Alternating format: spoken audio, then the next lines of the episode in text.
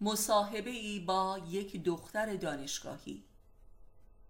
سوال برای چه به دانشگاه می روی؟ جواب برای رفع بیکاری. برای اینکه عقده حقارت والدینم را در فامیل جبران کنم. برای اینکه آرمان ناکام مادرم را برآورده سازم. برای اینکه از قر و لند و تجسس والدینم نجات یابم. برای اینکه مجبور نباشم فورا شوهر کنم. برای اینکه بتوانم آزاد باشم و آزادیم را تقدیس کنم.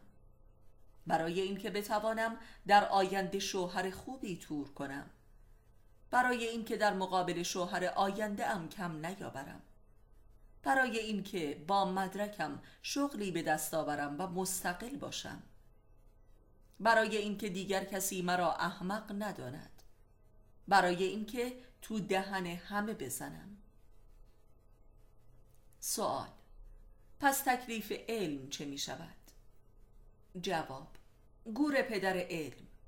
علم اگر نتواند مرا خوشبخت و سربلند سازد و نیازهایم را برآورده کند به چه دردی می‌خورد تازه مگر چه کسی به خاطر علم درس خوانده که من دومیش باشم؟